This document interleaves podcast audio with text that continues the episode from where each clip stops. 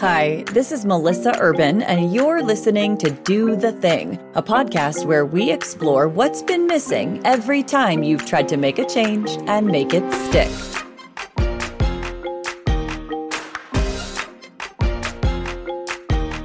Today, I'm going to talk about one of the most life changing experiences I have ever had learning and practicing the work of Byron Katie.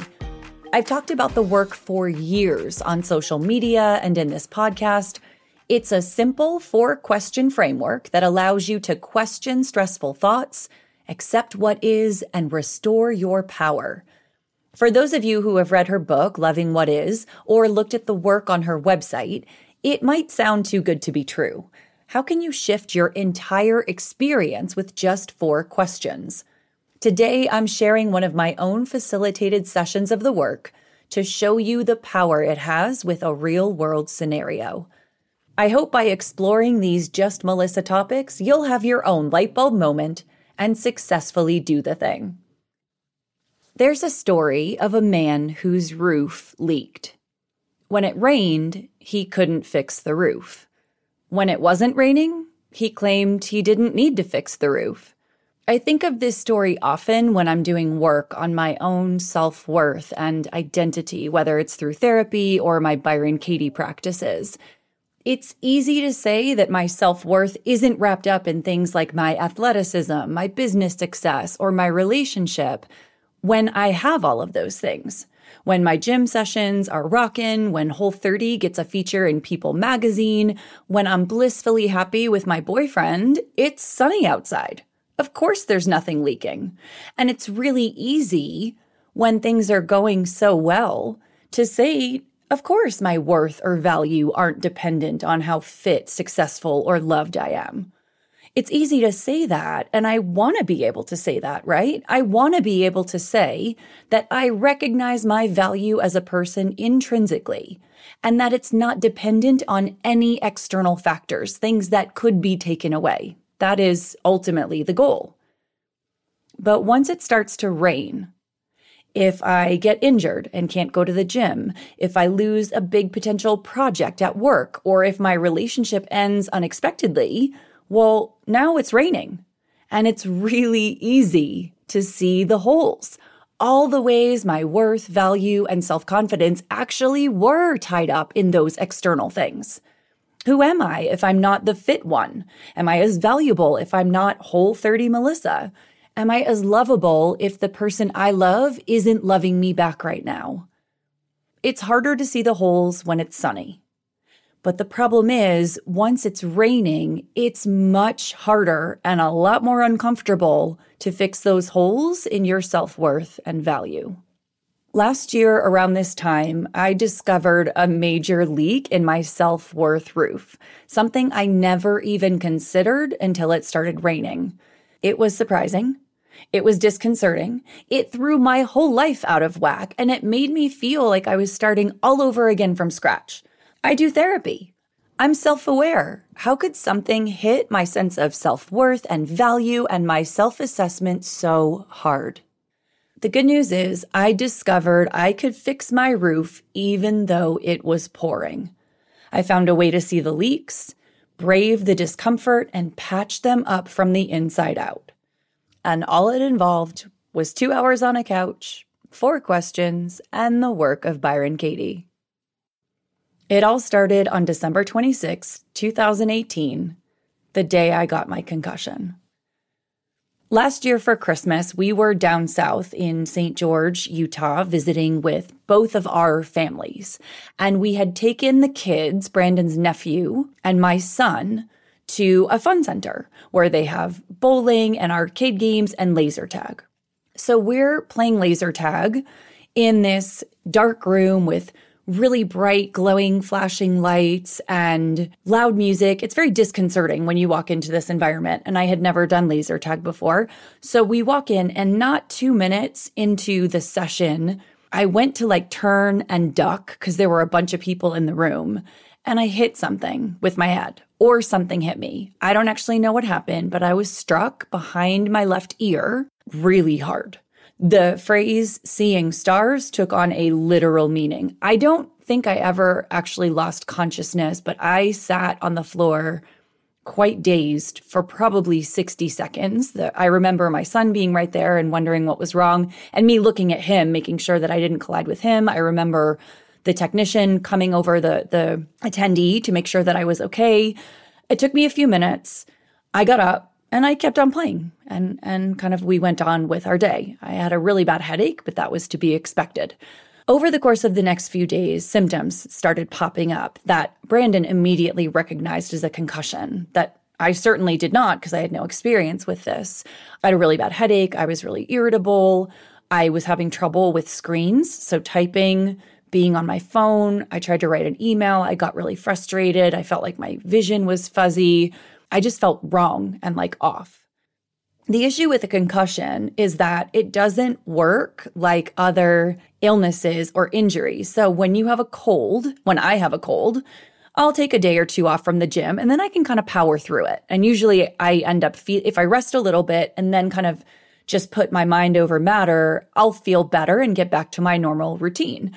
Same with a physical injury. When my appendix ruptured, I obviously took the time off that I needed, but I started to get back to the gym pretty quickly and I was pretty active in my recovery and I healed up faster than most people do. I tried to do the same approach with my concussion, where I would go to the gym anyway. I would take it easier on my workouts, but still try to get through them. The problem is with your brain and with the amount of inflammation and stress that you're under, I was just making myself so much worse. And I was really baffled with how to handle this because if you can't suck it up and power through it, like what are you supposed to do? The answer, of course, was to consult a trained healthcare practitioner, follow all of their advice, and like rest my butt off so I could finally heal. But for whatever reason, I was really resistant to that idea and insisted on handling it myself. It took me probably two or three weeks before I finally saw a physical therapist who specialized in TBI and concussion. And she put me on a very strict protocol for recovery, including physical therapy exercises and like very strict rules around what I could and could not do at the gym. But for a few weeks, I was on my own and I tried to handle it on my own. And it did not go well. I made myself so much worse to the point where I could no longer function. In fact, my kind of come to Jesus moment was having a panic attack in the middle of the gym and having Brandon have to sit with me and kind of talk me down. What I was experiencing, the vision symptoms, the auditory symptoms, feeling completely overstimulated and overwhelmed, I knew something was very, very wrong and I didn't know what to do. Finally, I see a physical therapist. I'm finally on this protocol. But part of the protocol is that I can't go to the gym for a while. It was probably 2 months before I could get back into the gym and do any semblance of normal a normal workout. On top of that, everything that kind of made me feel like me, the fact that I love to read books, the fact that I connect with people on social media through the whole 30, I love to hike, I love to take my kid out and be really active on our weekends. I couldn't do any of those things. The kind of concussion I had, which primarily affects my vestibular or balance and vision systems, meant that screens were overwhelming. Driving in a car was overwhelming. Being in public was overwhelming. Conversations were overwhelming. I couldn't do anything. So I was really stuck kind of at home in this very basic survival mode of rest and physical therapy. And it really threw me for a loop. It threw me for a loop in that I had always been an active person. And to me, that meant going to the gym every morning, going for hikes every weekend, staying connected with people on social media, keeping up with my work tasks, hanging out with friends on the weekend. And I felt like this concussion had taken that from me. I could no longer be an active person because my job to heal was to rest. And that threw me into such a spiral of self worth questioning and value questioning and self esteem questioning Who am I if I am no longer active? If I am no longer the fit person at the gym, if I'm no longer the churchgoer on the trails, if I'm no longer the voracious book reader, what is my value as a person if I am just lying on this couch listening to Parks and Rec? I went through an existential crisis of self worth and value, the likes of which I don't think I've ever experienced in my whole life. Because all of a sudden it was pouring. And this giant leak in my roof had been revealed, something I never, ever had to look at because I have had the blessing and privilege to always be able to be active over the course of like my whole life. And now that was taken away from me and I didn't know who I was. I moped around for many days, feeling really depressed and angsty and down on myself. The negative self talk was creeping up in my head to a volume that it hadn't been in years. I was unmotivated to even do my physical therapy. It was a really dark time for me. After a while, though, I kind of got sick of my own shit, which I feel like is want to happen. And I remembered that I already had the tools at my disposal to question these stressful thoughts and shift myself from this negative mindset. I've been doing the work of Byron Katie for more than four years now, both on my own and through my trained facilitator here in Salt Lake City, Catherine Dixon. I was introduced to Byron Katie, or Katie as she's known, through her book, Loving What Is. And I found Catherine here at home after doing a search for resources in Utah. Drew Manning and I talked about Catherine and the work in our season one podcast called The Truth About Divorce. He and I both credit the work with allowing us to move through very stressful public divorces and business splits with grace, ease, and happiness. Here is a primer on the work. Katie's premise is simple. It's not the situation that is stressful, it's how you are choosing to respond to the situation that creates stress. Often we create stories about what is happening in our own life. And in Katie's theory, the only time we get stressed, anxious, or upset is when we choose to believe the story instead of simply accepting the reality of what is. So I'll give you an example. The guy you've been dating hasn't returned your texts all day long. And of course, you don't know why, but you have stories about why he's not returning your texts. He doesn't like you anymore. He wants to break up with you, but he doesn't know how. He's probably with another woman right now. Or the worst story of all, you're just unlovable. But really, what happened? What happened in this situation is that someone didn't return your text. That's it. And that scenario alone is not enough to make you really stressed out. I bet you can think of a dozen times where you sent someone a text, they didn't reply for a couple days, and you didn't even think twice about it. But now in this situation, you're stressed, you're anxious, you're negative, you're being mean to yourself. And that's not coming from the fact that someone didn't text you back. It's coming from the story you are telling yourself about what this situation means. By the way, that's a real story. A girlfriend of mine called me a few years ago to share that the guy she had been dating for a few months that she really liked was definitely about to dump her. So I asked her a bunch of questions, and it turns out he just hadn't texted her back in a while. So I gently led her through some work questions, and she was able to calm down and think about the situation from a place of acceptance. And it turns out he had just broken his phone earlier in the day and was having it repaired. And by the way, they are married now.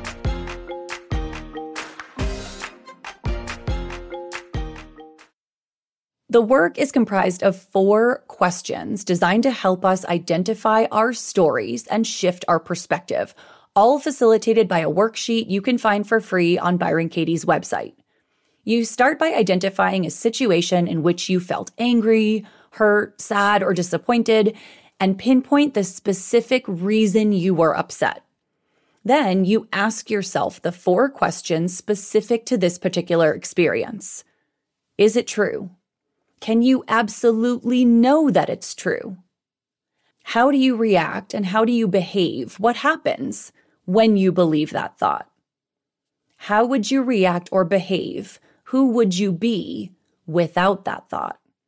The worksheet or your facilitator will dig deeper into these questions with you, helping you see how the story you have in your head is causing pain, bringing stress, and leaving you feeling powerless and helpless.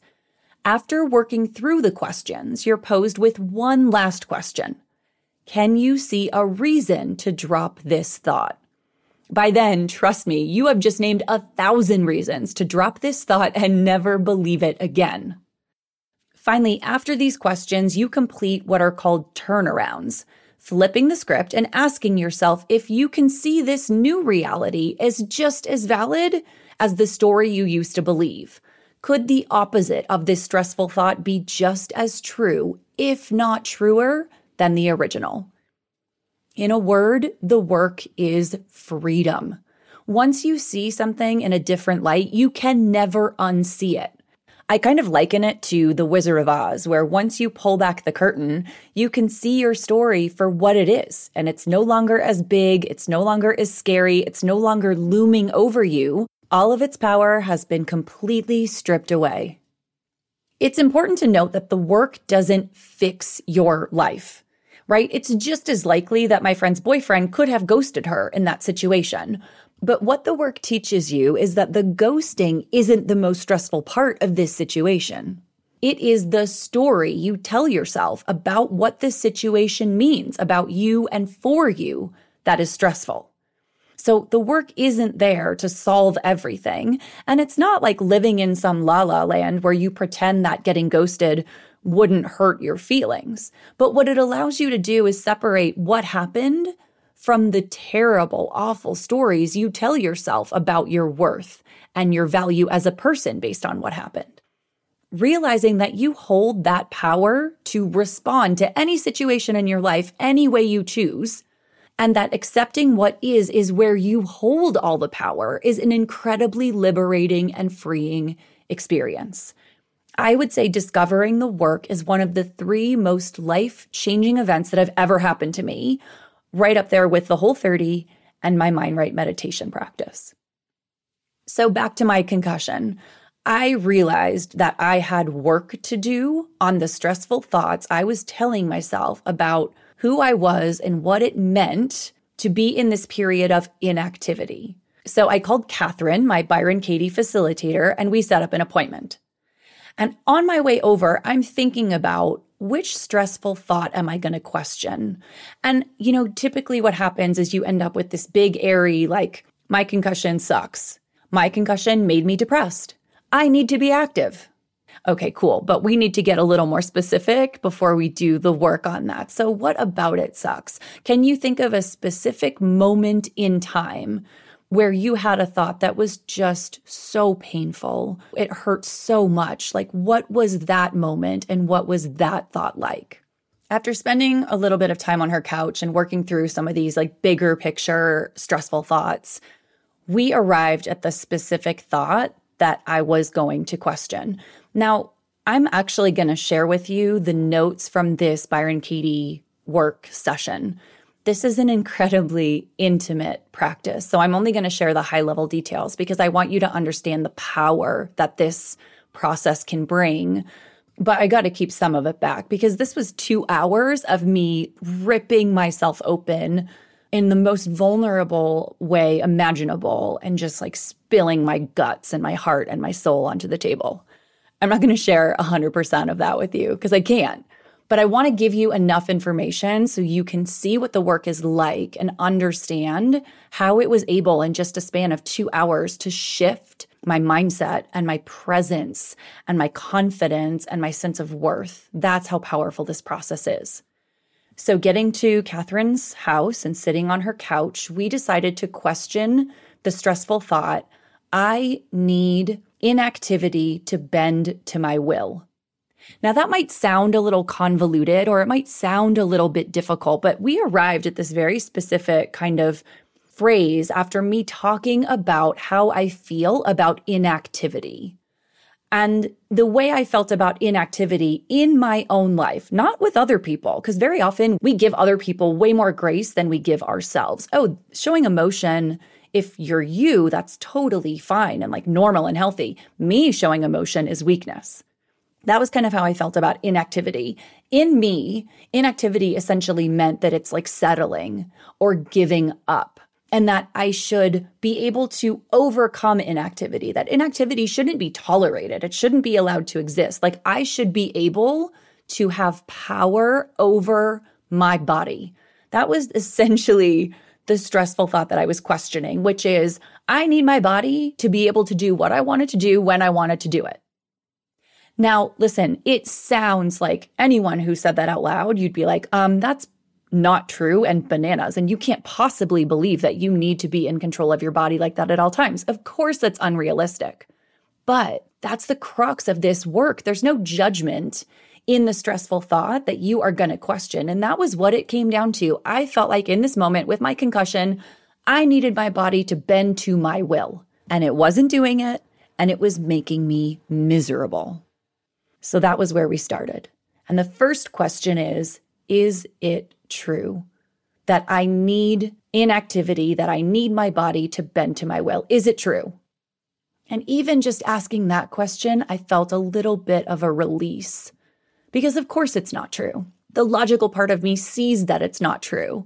In fact, I can see that it shouldn't be true because if my body bent to my will, I would be in the gym cranking out a really difficult workout and making myself even sicker. So in this case, enacting my will on my body would actually hurt me, not help me. So I need inactivity to bend to my will. Is this true? And I was able to answer no. And just in that question, the grip this story had on me released some of its hold and some light started to come through. One question Is it true? Can you absolutely know that it's true? No, I can't absolutely know that it's true, of course. In fact, I can think of a number of occasions where my body did not bend to my will, and it was a really good thing. Like when I was pushing it too hard in the gym and I got a little bit of shoulder pain and I stopped. My body probably kept me from getting injured. So, no, I can't absolutely know that it's true. And the story releases its hold a little bit more. Then we got into the next section, which is how do you behave how do you show up in the world when you believe this thought? We dug into this quite a bit. I'll share a little with you here. How do I see my body when I believe this stressful thought that I need my body and my activity level to bend to my will? Well, when I believe this thought that I need my body to bend to my will and it is not, I see my body as weak. I see it as frail. I see it as useless. It's falling apart. It's betraying me. It is unreliable. And how do I behave towards my body when I believe this stressful thought that I need my body to bend to my will? How do I behave when I believe this thought? I abuse my body. I push it more. I berate it. I deny it a voice. I'm mean to it. That's how I behave when I believe this stressful thought. In just speaking these words out loud, I realize that this is not me. This is not the person that I am. This is not how I take care of myself. There is something false in the way that I show up in the world when I believe this thought. In realizing that, the power of this story releases even more. If believing this thought means that I behave in a manner that is not very nice to myself, I can already see a reason to drop this thought. How else do I behave when I believe this thought that I need my body to bend to my will? How do I see myself in this moment? Not my physical body, but myself. I see myself as failing. I see myself as unreliable, undependable, not trustworthy. I see myself as unworthy of the praise that people put upon me. I also see myself as cruel and unsupportive. I see myself as unloving, contemptuous of my own body. I see myself as punishing, and I see myself as having no room for empathy whatsoever. To me, when I believe this stressful thought, empathy is useless and it won't help my body do what I want it to do. There's a moment in every session where Catherine reads back your own words to you. And this is the part where I usually break down in tears because to hear that description is so painful. It doesn't sound like me. It doesn't sound like the person I know that I am. And to hear me talk about myself in that light hurts so much. I am so mean to myself when I believe this stressful thought. And it's certainly not how I would want to behave towards myself in the midst of this traumatic injury. Before we went on to the next question, Catherine asked me, Can you see a reason to drop this thought. Now, it's very important to note that she's not asking me to drop it. it's rare in a session of the work that you'll come around so far so fast that that thought is just gone from your head. So we're not saying, can you drop the thought? But can you see a reason to drop the thought? And immediately I answered, yes, yes, I can see a reason to drop it because it's making me miserable and it's making me treat myself terribly without grace, without compassion. And it's actually hurting my body more than it's helping it. Like, yes, I can see a reason to drop this thought. I'm getting emotional just thinking about it because in the moment, it is an incredibly powerful experience to question that stressful thought and realize that you can see all kinds of reasons to let it go. And then you go to the fourth question Who would you be without this thought? How would you behave? How would you show up in the world if you just didn't believe that you need your body, that you need your activity levels to bend to your will? And here's usually where I laugh because in this moment, I'm thinking, everything looks totally different. My whole day looks different. If I just didn't believe that thought, if I wasn't buying into it, I would have been grateful for the fact that it was a weekend and I didn't have my son and I could just spend the whole weekend just down and healing and taking care of me. I would have been grateful for all the circumstances that would have allowed me to heal. I had good food. I have a man that loves me and was happy to take care of me, a team who's willing to pitch in and let me rest.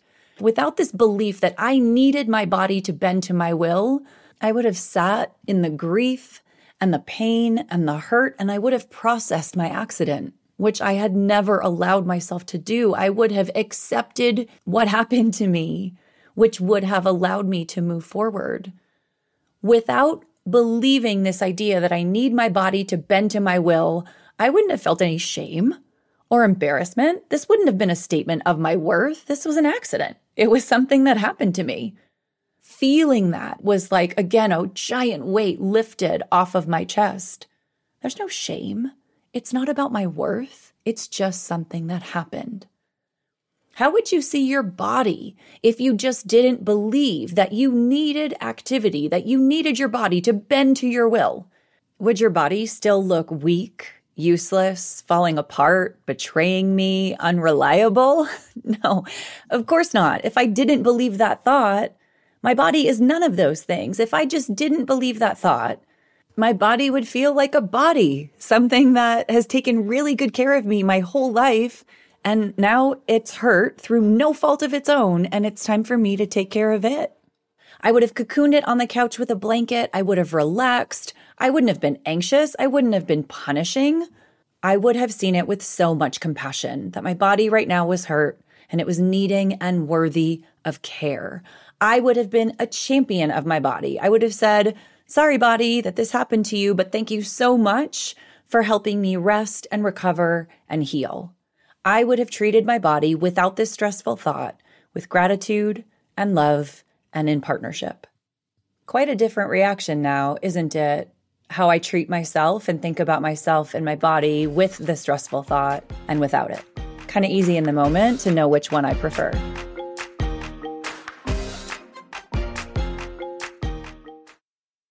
The final question we addressed was this How would I see activity if I just didn't believe this thought that I needed my activity levels to bend to my will? How would I behave towards and think about activity? And the attachment to this idea of being active is gone. It's gone. It looks like any other state of being activity, inactivity, happiness, sadness. It's just a state. I would have taken it off the pedestal. I still would have seen worth in it, but no more than any other state of being. It would feel so much more balanced, so much more realistic. I'll appreciate it when I have it, but I won't attach to it or give it power when I don't. That realization also unlocked an enormous amount of empathy towards others. If I couldn't be empathetic towards myself when I was in a period of inactivity due to injury or stress or illness, there's no way I could be genuinely empathetic towards others in that state. Unlocking this realization and dropping this story for myself meant that I was all of a sudden able to better show up for people in my life who were going through something similar That wasn't something I recognized that I even needed. But once I flipped the script and changed the story about myself, it unlocked this world of connection with other people in a way that I never would have been able to do had I stuck to that stressful story. There was one more thing we needed to get to before this session was over. If I just didn't believe this stressful thought that I needed activity to bend to my will, how do I see myself? Catherine asked me, Are you still ashamed of yourself for this accident? Are you worthless? Are you valued less because you got a concussion? And this is the point where I had to laugh because, of course not. Of course I can see this now. When I look at myself, I am just as awesome, just as worthy, and valued just as much as I was before my accident. Of course I was. I would have had a much more overwhelmingly positive outlook. I would have felt stronger to maintain that positive outlook. I would have been proud of the tasks that I was doing to help me heal, and I would have felt more authentic than ever, more dependable than ever, because I was practicing what I preach. I would have been taking really good care of me. I would have been proud of me. I would have been supportive and loving, and I would have been compassionate.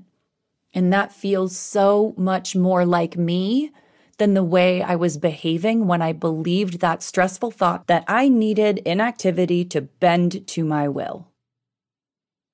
That's just a brief summary of this two hour session that I did with Catherine, my facilitator. But can you feel the power in these questions? Can you feel the power of this journey? We haven't even gotten to the turnaround yet, which is another really interesting experience. But just in these four questions, I was able to see that the way I show up in my life when I believe this stressful thought is not serving me. And it doesn't feel like me, and it hurts and it's painful. And I was able to find reasons to drop that thought and see all of the ways that my life could appear without this stressful thought. And when I left that house, that stressful thought has not come back because every time it wanted to come back, it's very easy to kind of fall into old patterns, right? One two hour therapy session is not going to completely overwrite decades of thoughts and patterns and behaviors. But every time that thought came back, it was immediately followed by, ooh, I know how I behave and I know how I feel when I believe this thought. Also, I've pulled the curtain back on that thought and I know all of the ways that it's not serving me and it's not true. And I was able to drop it right then and there. And I never had to experience the stress of this thought again. That's how powerful the work is. So, back to my concussion. Doing the work doesn't fix my concussion. It doesn't make me heal instantaneously. It doesn't make my symptoms go away. What it does is it gives me a new way to respond to my concussion in a way that feels far more authentic, far more positive, far more caring of myself. And that allows me to show up in a more caring way for the people around me. It allowed me to change the way I thought about the situation, accept what is, and then move from a position of power to be able to deal with what had happened. Before my session, when I wasn't accepting what was and I was just thinking, my body should be doing what I tell it to do, I had no power in that situation. Living in that headspace of, I wish things were different, but they're not, means that I'm putting all of my time and energy and focus into wishing and shoulds and not actually addressing what's happening in my real life. After doing the work and dropping my negative story, I was able to see my concussion for what it was. I was able to accept the situation as it was occurring in my life. And I was able to move forward from a place of empowerment, feeling loving and kind and compassionate towards myself. And that, my friends, is how you fix the roof when it's pouring. Again, it's kind of not about the roof. It's how you feel about the rain coming down on your face. If you can find a way to not be miserable with that rain coming down on you, if you can find a way to not tell yourself stories about what it means that your roof is leaking, if you can identify the thoughts about your leaky roof that are causing you stress and pain and anxiety and hurt, if you can question those stressful thoughts and figure out how to drop them, you actually can get up there and fix the roof. And that's exactly what I did with my concussion by focusing on physical therapy, by resting, by taking care of myself and being nice to myself. Now, sometimes here people would say to me, But Melissa, you still have a concussion, and that still sucks. And I accept that. It did suck. I did have symptoms. It was painful and it was really hard. But I got to choose how I wanted to experience that process of healing. I could either go through that healing process miserable and unhappy and beating myself up and being mean to myself as I was before, or I could do the work and go through the same healing process with a much better attitude, feeling much more optimistic and positive and being kind to myself. It's not about the situation, it's about how you choose to respond to the situation. And the work helped me be happy during a time where I otherwise would have been miserable. Tell me that's not a worthwhile process. I wanted to share this example with you for a few reasons. First, it really helps me solidify the work that I've done to continue to talk about it. So, honestly, I'm talking to you, but as always, I'm only just talking to myself. But two, I've recommended the work to so many of you through books, through Byron Katie's website, through practitioners. And I wanted you to hear a real life example of how the work works and how incredibly powerful it is. I'm not exaggerating when I say that the work basically saved my life during my divorce and business split, and I have put it to use through a variety of circumstances and relationships and challenges ever since. The best part is that, much like the Whole 30, the entirety of the work is available for free. Byron Katie is such a generous soul that she has made this all available through her website, byronkatie.com. You can go to her website, click on the work, Download the Judge Your Neighbor worksheet, work through all the questions, and arrive at these powerful realizations all by yourself. You can also find Byron Katie certified facilitators through her website. So, someone like Katherine Dixon here in Salt Lake that you can make an appointment with who can help you walk through the work and the process. This is incredibly helpful because there are some really difficult situations, like when I worked through my sexual trauma or even some situations around my divorce where I would get stuck on the first question Is it true? And I would insist that it was 100% true, and I knew that for a fact. And it wasn't until I worked with a practitioner who could ask me other questions and help me tease it out that I was able to get past that obstacle and continue on with the work and the questioning of my stressful thoughts. For that reason, I'm actually hoping to become a facilitator of the work myself. I think I have a bit more work to do on myself before that happens, but it would be a dream come true to be able to lead others through this work that I have found so incredibly life changing. I'll make sure to include all of the resources I've talked about here, including Byron Katie's website, her books, and a few YouTube videos so you can watch her facilitating others through the work in the show notes. I hope you found this episode helpful and enlightening, and I hope that you discover the work to be as life changing as I have. Bookmark this one and come back to it anytime you find your roof is a little bit leaky and you're kind of stressed out about it. Thanks for joining me today on Do the Thing. You can continue the conversation with me at Melissa U on Instagram and visit whole30.com slash podcast for today's show notes and bonus content.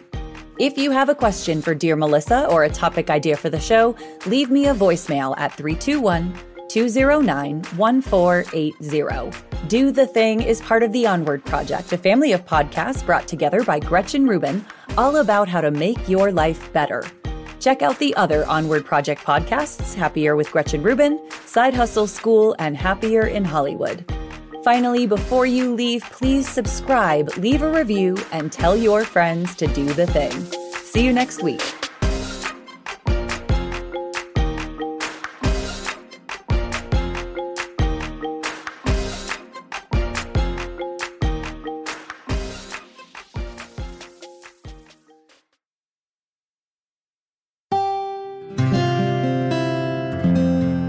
From the Onward Project.